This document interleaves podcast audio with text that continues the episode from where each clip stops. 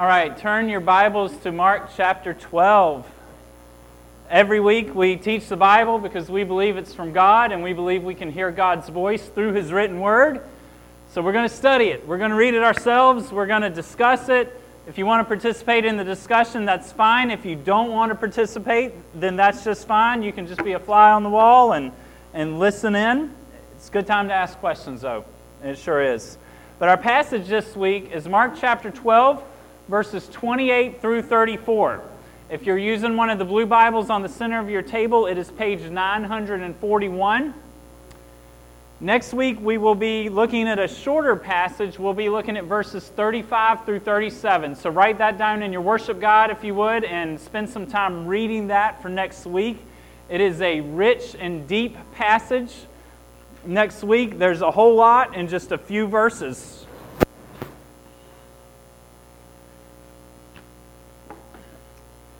So last week, when Chuck taught on last week's passage, he said, Here we are on Sunday and it's Tuesday again. What did he mean by that? I thought he said it very well and very briefly and clearly, and um, I can learn from that. But he said this is Tuesday of the last week of Jesus' life. The passage that we're going to read and discuss and learn from today is just about three or four days before he died. It's Tuesday. And this is our fourth Sunday learning from the Bible what happens on Tuesday. And believe it or not, we have probably five more Sundays before we're finished on Tuesday.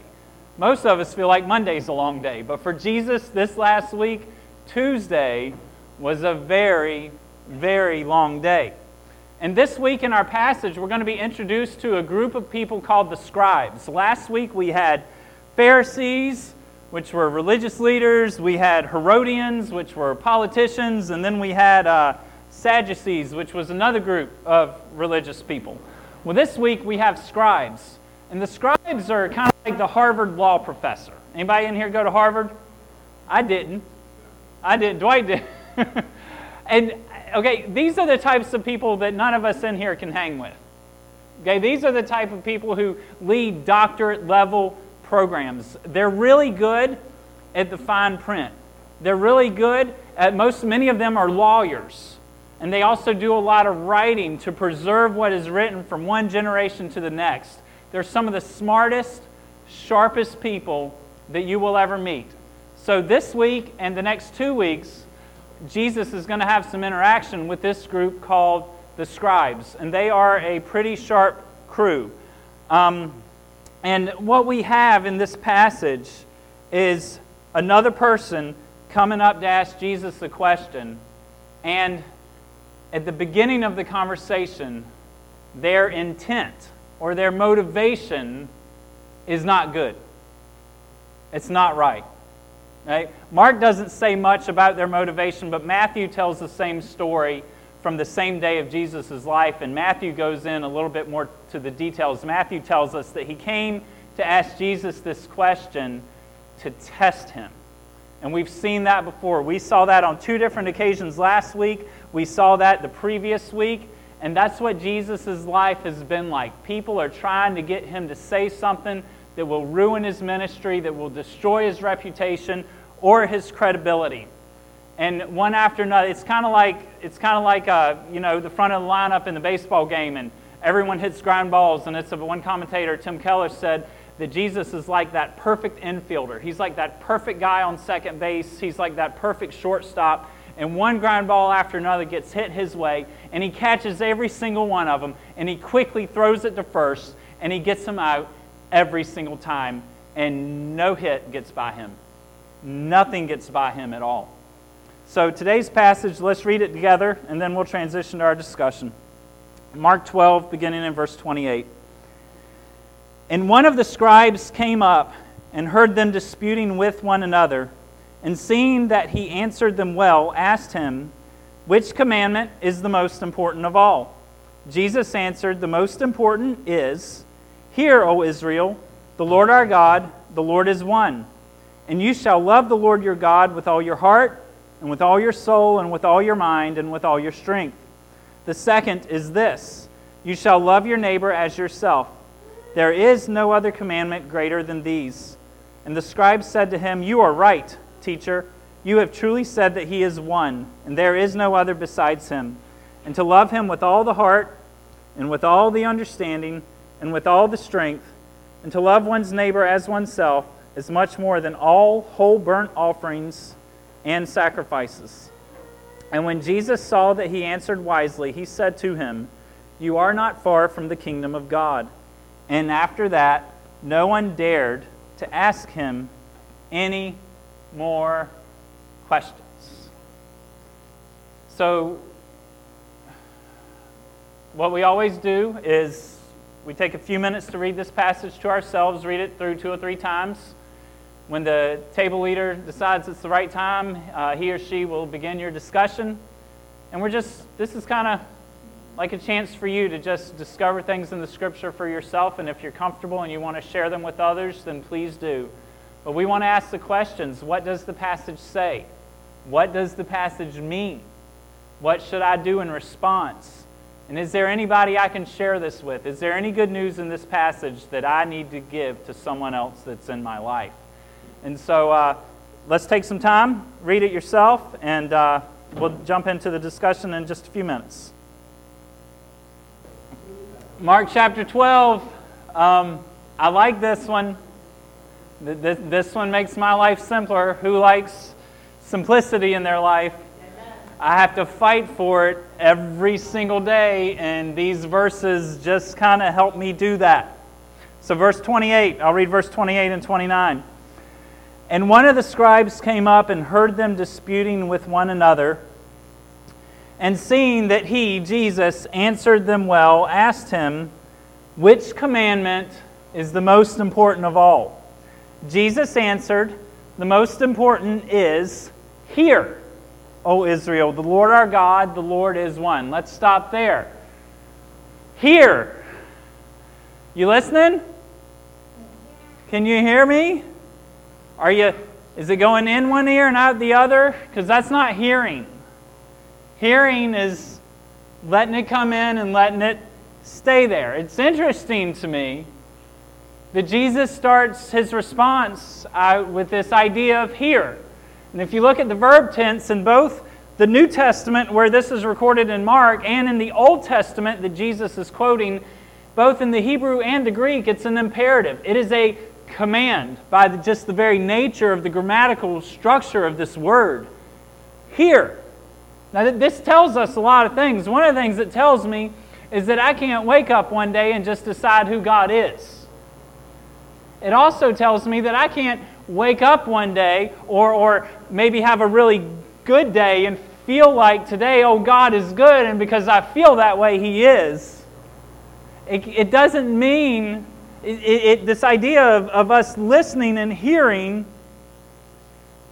and, and us having to learn who God is from the outside, it means that I can't assume that God is bad because my life's a wreck. I cannot create God in my own image. But here we see that God's command is to hear. O Israel, those are his people. The Lord our God, the Lord is one. Now, for the Jewish people, and Jesus was Jewish, but for the Jewish people and, and even for Christians in the early church, this idea of having one God, that's weird. That's strange. That's different. I know what it's like to, for people to think that you're weird. Okay? Food Lion yesterday. One grocery cart full, then one of those little training baskets full. And this Evangeline was pushing the training basket. People are looking at you like, it's not normal. You're weird. Okay, the, the Jews were weird. They were strange because they didn't have a lot of gods that they had to keep happy. There was one God. They knew him by several different names Yahweh, Jehovah. And even within the name of Jehovah, he, there were several titles that even went behind that. But Jesus starts here for several reasons. And one of those reasons is, is that he wants them to know, and he wants us to know today, that you can't make God anything you want him to be. That God is who And He would be that way even if you drop dead today. Amen. And You are not going to change God. But He is who He is. He said it thousands of years ago as, I am who I am. Nobody made me. I am. So hear, O Israel, the Lord our God, the Lord is one.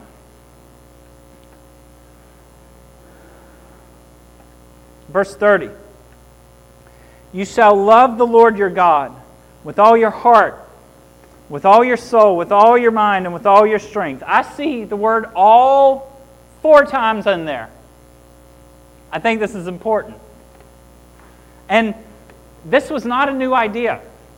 If you're familiar with the Bible and if you're familiar with the story of the Jews, uh, over a thousand years before this, God had given his people a law and lots of commands. And here Jesus is summarizing that law. But Jesus is not coming up with anything new. In Deuteronomy 6, verse 4, which is one of the places that Moses gave God's law to the people, he says this Hear, O Israel, the Lord our God, the Lord is one. You shall love the Lord your God with all your heart, with all your soul, and with all your might. Does that sound familiar? Amen. So we get to verse 31. The second is this. The second what? It's the second greatest command. Loving the Lord our God is the greatest commandment. Well, Jesus says there's a second great commandment, and that is that you are to love your neighbor as yourself. And even in this, we've heard it before. Leviticus 19:18. Moses says, "You shall love your neighbor as yourself." Again, this is not a new idea. So I want to ask the question today, what is love? what is love? There's a lot of different answers out there in today's world. I could go and interview people on the street and we would get a lot of different answers. And if I would have had more time this week, I probably would have done that just as like a case study to get some ideas. Some of us in here have a good understanding of this. Some of us in here today, we don't have a good understanding of this. It's a very uh, uh, big question. But I want to kind of boil it down to a few simple things today. What is love? Is it that feeling you get when somebody does something nice for you? Is it that feeling you get when you went out on the fourth date with so and so and you just think this is the one? Is it that feeling you get when you become a parent and hold your kid for the first time or on your wedding day or when you get engaged or whenever it might be?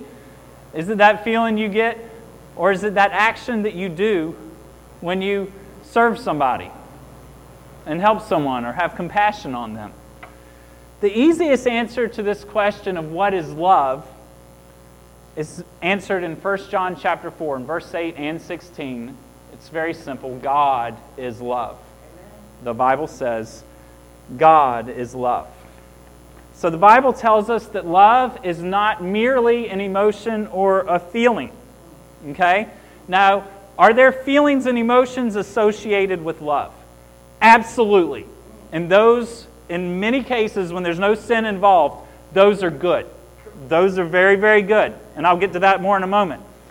But love is an action. And I know this because when I think about the most popular verse in the Bible, this is what it tells me. For God so loved the world that he gave his one and only Son, that whosoever should believe in him shall not perish but have everlasting life. If you've come up in church, you've probably heard that before.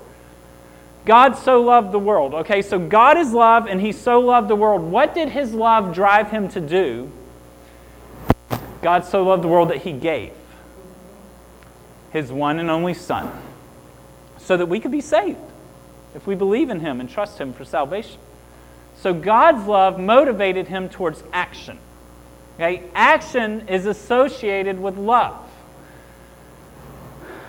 I also think about this verse, uh, is verse 30, where this greatest command Another reason I know that love is an action is because it's a command.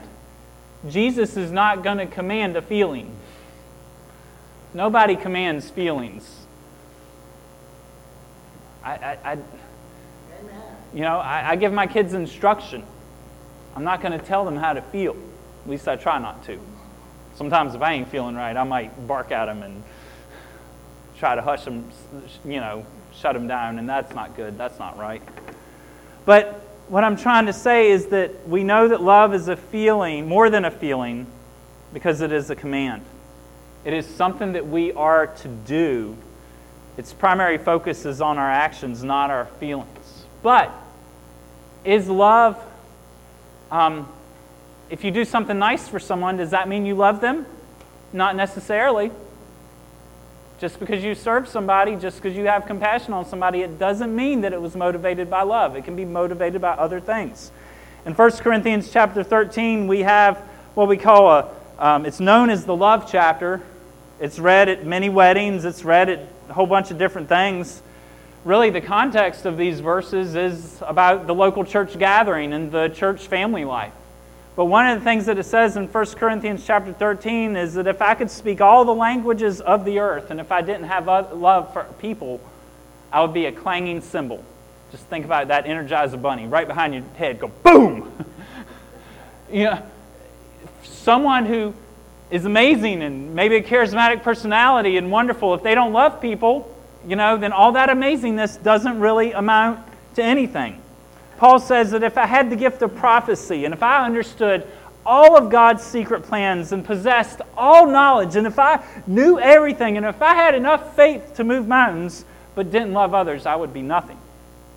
He says, if I give everything to the poor or even sacrificed my body, I could brag about it but if I don't love people when I do those things, then I've gained nothing. So I know from reading this that love is not just a feeling, and I know that love is not just an action, but love has to do with an inward disposition of the heart, the mind, the soul, and our strength, as we see in verse 30, and out of that flow actions. You can have actions without the love, but you can't really have love without the actions. Let me go ahead and read 1 Corinthians 13, 4 through 7. It may be familiar to you. Love is patient and kind. Love is not jealous or boastful or proud or rude. It does not demand its own way. It is not irritable and it keeps no record of being wronged. It does not rejoice about injustice, but rejoices whenever the truth wins out. Love never gives up, never loses faith, is always hopeful, and endures through every circumstance. So that, that's some simple, basic Bible teaching on love right there. So then we get, you know, let's look at the second greatest commandment a little bit more. Love your neighbor as yourself. What does that mean?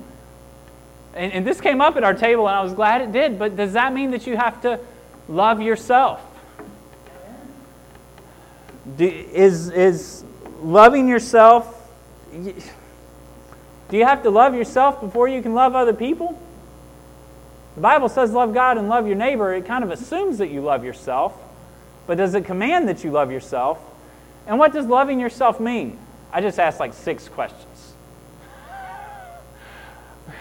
We could talk about that all day. And in our world today, particularly in psychology class and, and, Dr. Phil and Oprah, what they'll tell you is that you do have to love yourself. And they'll talk about the importance of self esteem. And our kids in public schools, self esteem, you've got to feel good about yourself and all this stuff. I don't have time to go into this as deeply as I would like to today, but I want to say this that if you focus on loving yourself, and if you focus on raising your self esteem up, you're going to become one of the most self centered people on the planet. The Bible does not command you to love yourself, it assumes that you take care of yourself with your basic needs. And you can look at Ephesians 5, where it talks about a husband and a wife, and the husband cherishes his wife, and as he loves her, he nourishes her, uh, or he, he, um, he, it talks about, it's chapter 5, verse 28 and 29, but it talks about um, taking care of yourself.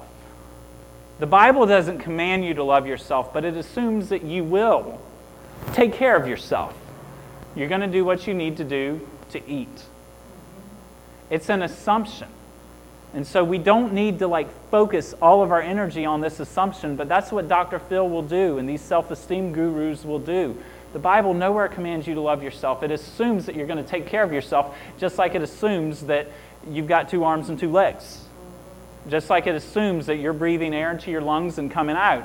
It's a given. You're going to do what you need to do to take care of yourself. Here's the problem with people who put an emphasis on self-esteem is you've got to look at yourself so much and you constantly wonder, am I doing it right enough? That you're looking at yourself so much, you fail to look up at God. And when you fail to look up at God, you have nothing beautiful to focus and to center your life on. See, God, He is lovely. Me, I'm rotten and broken inside. And if I look at myself constantly, then I'm going to forget what Jesus did on the cross. And if I forget what Jesus did on the cross, then I'm going to be consumed with my own world and my own kingdom. And let me tell you what, my own world and my own kingdom is not the kingdom that I want to be a part of. I want to be a part of the kingdom of God. So let's move on. There's more to that. Ask me if you have questions. I got some good resources I can send your way that have kind of helped me think through this a little bit. So, who is our neighbor? Who's your neighbor? yes. I believe our neighbor is anybody that God puts in your life. Now, you can't equally be there for every single person in your life. Read Luke chapter 10. Look at the story of the Good Samaritan. It's quite helpful in figuring out some of this. But your neighbors, whoever God put in your life. Who do you see every day at work? Who lives in your house with you? Do you have family that lives nearby or lives out of town? Who are you committed to? or obligated to. These people are our neighbors. Occasionally, it's going to be the stranger. You're going to see a need, and you're going to have the opportunity to fill that need. Do you have margin in your life or room in your life for a stranger, someone that you're not planning to do something for? Can you adjust your plans for this person like the Good Samaritan did? Now, sometimes in our lives, we have, what'd you say, Miss Constance? Whoever's in our life, is that what you said? Yeah. Okay, so whoever's in our life. How many of y'all have enemies in your life? I got some. I've got some. Now, I would like to think that I'm not as mad at them as they are at me because I want to forgive them and move on, and I hope that's true in most circumstances. But Jesus said something about your enemies that is in Matthew chapter 5 that is really very relevant to this teaching. He said this You have heard that the law says, Love your neighbor and hate your enemy. But I say, love your enemies. Pray for those who persecute you. In that way, you will be acting as true children of your Father in heaven. For he gives his sunlight to both the evil and the good, and he sends rain on the just and the unjust alike. If you love only those who love you, what reward is there for that? Even corrupt tax collectors do that much. If you are kind only to your friends, how are you different from anyone else? Even pagans do that. But you are to be perfect even as your heavenly Father is perfect. How do you love your enemy? How do you love your neighbor? If you got an enemy, here's what I want you to do. I want you to put a reminder in your phone to pop up every day or get an index card and put it on your fridge. I know knew one girl in college, she put her prayer requests all over her mirror and she stuck magnets to it and and when she got ready in the morning, she prayed for those people. Put something in your let me pray for that person that I absolutely can't stand. That'll change your heart if you start praying for them. So we need to do that. Some of us, if we're going to love our neighbor well, then we need to quit being so stingy because it, it, all of us do this a little bit, but some of us do this a whole lot. We only are part of other people's lives to see what we can get out of them. We're like a parasite. We live on something and we don't want to let it go because if we had to let it go or do without, even for a brief moment of time, we would starve to death. We would die we would have no reason for living. We need to be needed so bad. And instead of being a part of a group of people to give, we're part of a group of people to take. And I have to be a part of them, and I have to have what they have, because if I don't, I don't know what I'm going to do. And what happens when we do that is we look for them to fill a need when we primarily need to be looking at God. And we're almost expecting them to be God for us because God is wanting to heal the hurts in our soul, but yet we're looking for that relationship with that person to heal that. Psychologists call this codependency. It's the need to be needed, but it masks itself and it charades around as love. But some of us are takers, and we need to be givers. Some of us, there's this what, one of the things that keeps us from loving our neighbor is that we don't want anybody to be a part of our life. I told one person this week who, who doesn't go to any church at all, I said, Look, the church needs you and you need the church. If God is in you, then you need to be sharing your life with others and stop hiding because as long as you're hiding, you cannot fulfill the command of God. You just can't do it. So we get to verse 31 you shall love your neighbor as yourself, and then we get to this where Jesus says, There is no commandment greater than these. So love God, love your neighbor, and then he says, There is no commandment greater than these. In Matthew, he says, On these two commandments depend all the law and the prophets. Or from this hangs everything that's written in the law, all those other commands, the Ten Commandments and everything else, the sacrifices, all that stuff. I got a picture, it's one of my favorite pictures, but it's at our house here in Gatesville. Christian and Cadence are over at our house, and Cadence and my four oldest kids are on the swing. Christian is behind the swing and he's pushing them. And all, I guess, six of them are just smiling as much as they can. Well, we got this swing with five people on it. Got two chains that are holding it up. And without those two chains, what's going to happen to those swings and that swing and all those kids on it? It's going to come crashing down. Jesus says that on these two commands hang everything that is written in the law and the prophets. It's kind of like an airplane you need the entire airplane to fly for the most part, right? But if you take the two wings off, it doesn't matter how good everything else does, it's not going to work, is it? So Jesus summarizes the entire Old Testament on these two commands. And if you take some time and you look at the Ten Commandments and how it's broken up, you'll see the first of the four Ten Commandments correspond to the greatest commandment that Jesus gives here to love God. And if you look at commandments number 5, 6, 7, 8, 9, and 10, they correspond to the love your neighbor as yourself. So these two commands just summarize so much. I told you it makes it simpler. If we love God and our neighbor, and we do that in everything, then we fulfill those commands. And this is one of those times I'm really glad I just got one God. I think about King Solomon sometime. He had 700 wives. How in the world are you going to I'm not going to say keep all them happy, but you know, that is, I think, a goal of every husband. You want to keep your spouse happy. How did Solomon do that? I'd a whole lot rather have one wife. And I think about that, you know, I'm glad I don't have to keep Zeus happy and Diana happy and Hera happy and all those Greek and Roman gods that my kids have been learning about in ancient history at school. So I'm glad we have one God. And this God, everything He wants from us is summarized in these two commands. Look at verse 32. Okay, Jesus is done. The scribe responds. And the scribe says this You are right, teacher. You have truly said that He is one and there is no other besides Him. And to love Him with all the heart and with all the understanding and with all the strength, and to love one's neighbor as oneself is much more than all whole burnt offerings and sacrifices. The scribe agrees. One of the observations made at my table was, was awesome. It was one I hadn't thought of all week and for weeks as I've been thinking about this passage. And that is maybe this, you know, this scribe responds positively, and the other religious leaders had not done that. But maybe this scribe was not questioning Jesus for malicious intentions. Maybe he wasn't trying to make him look stupid or look bad or to get him in trouble with the other group. Maybe he heard what Jesus was claiming to be the Messiah and the Savior of the world, and he just knew the law well enough to know that the Messiah will affirm everything that is written in the law. Maybe his heart motive was pure in this the whole time. Okay? That, that was a new idea for me, and I, I think that's, that's probably pretty right on. But what we know is at the end of this story is that this scribe agrees with Jesus, which is very different from everyone else who had questioned him up to this point. Verse 34 says, When Jesus saw that he answered wisely, he said to him, You are not far from the kingdom of God. he answered well. He wasn't far from the kingdom of God. And one of the things that the scribe pointed out was that loving God and loving your neighbor is better than all the burnt offerings and sacrifices you could give.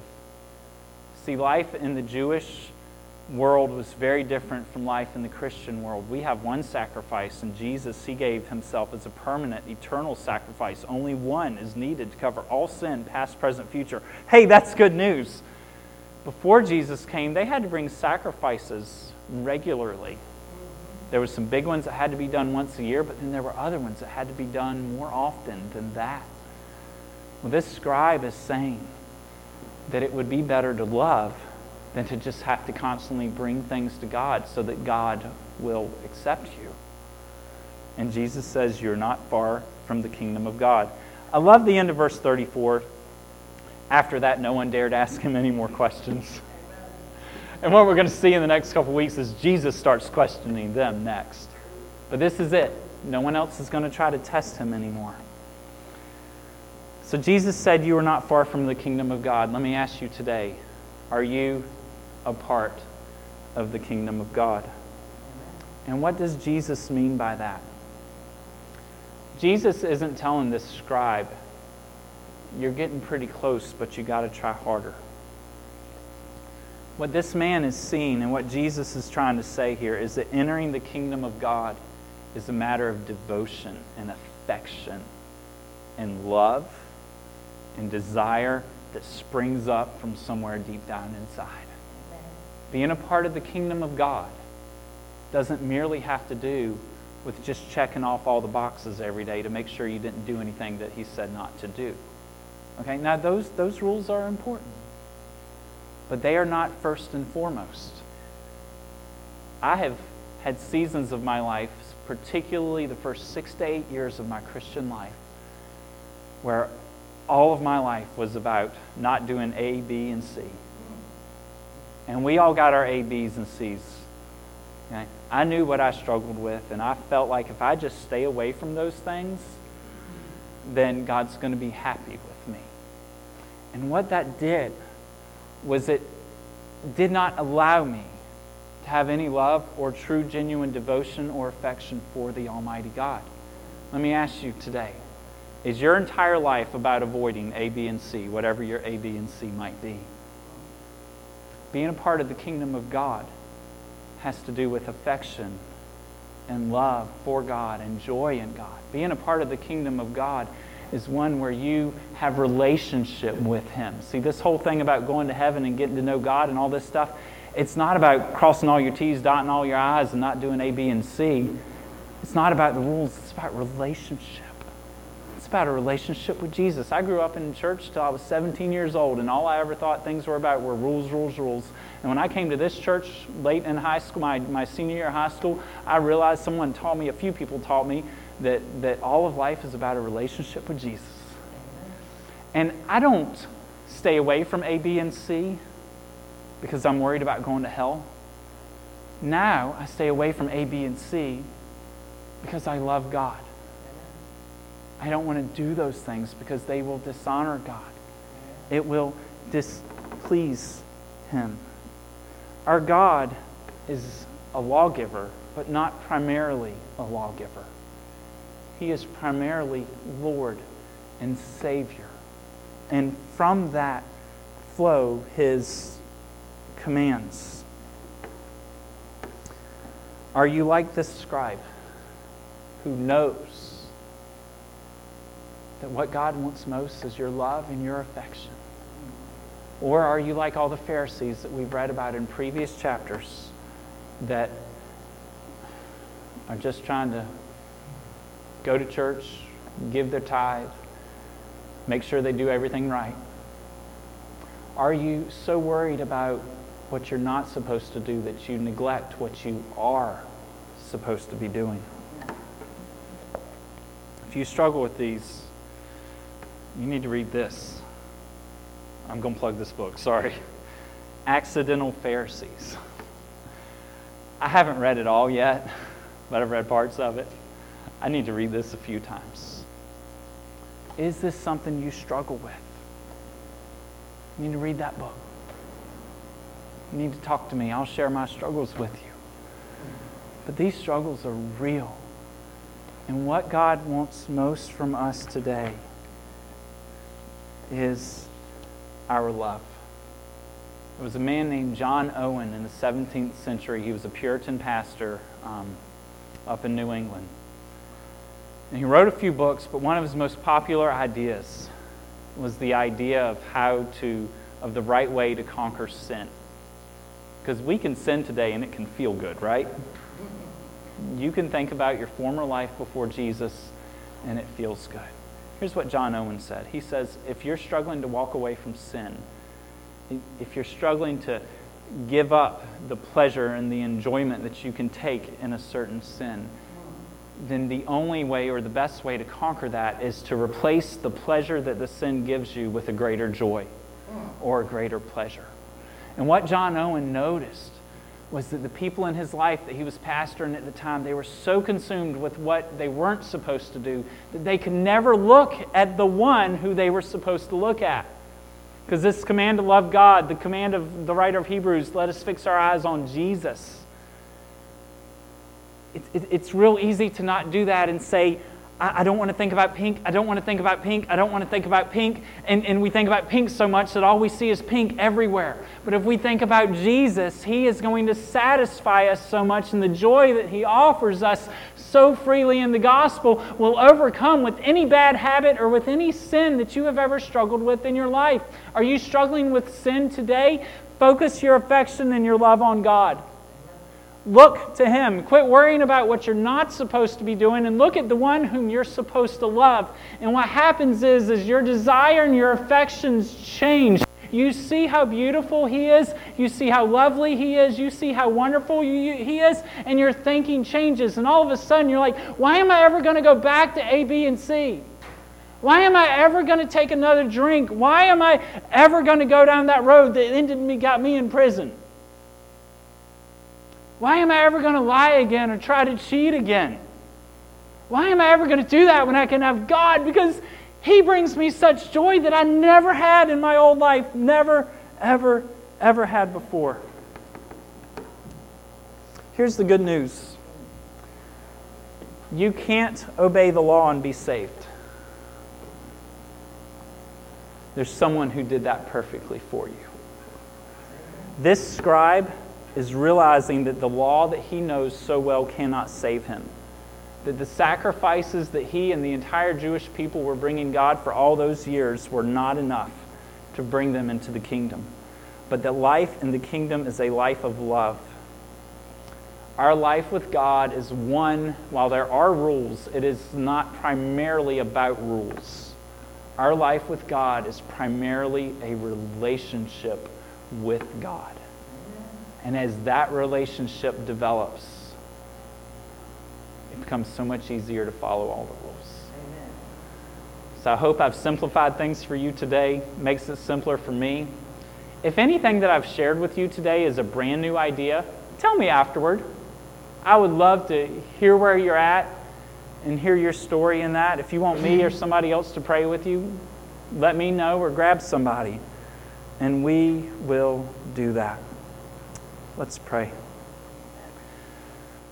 Father, thank you for your word and your truth. I pray that we would never look at you. Why, I guess, God, if this is new for anybody here, I pray that we would never look at you the same way again. But that we may approach you as a loving Savior. And I pray that our love for you would just increase and go up more and more and more. And I pray these things in Jesus' name. Amen.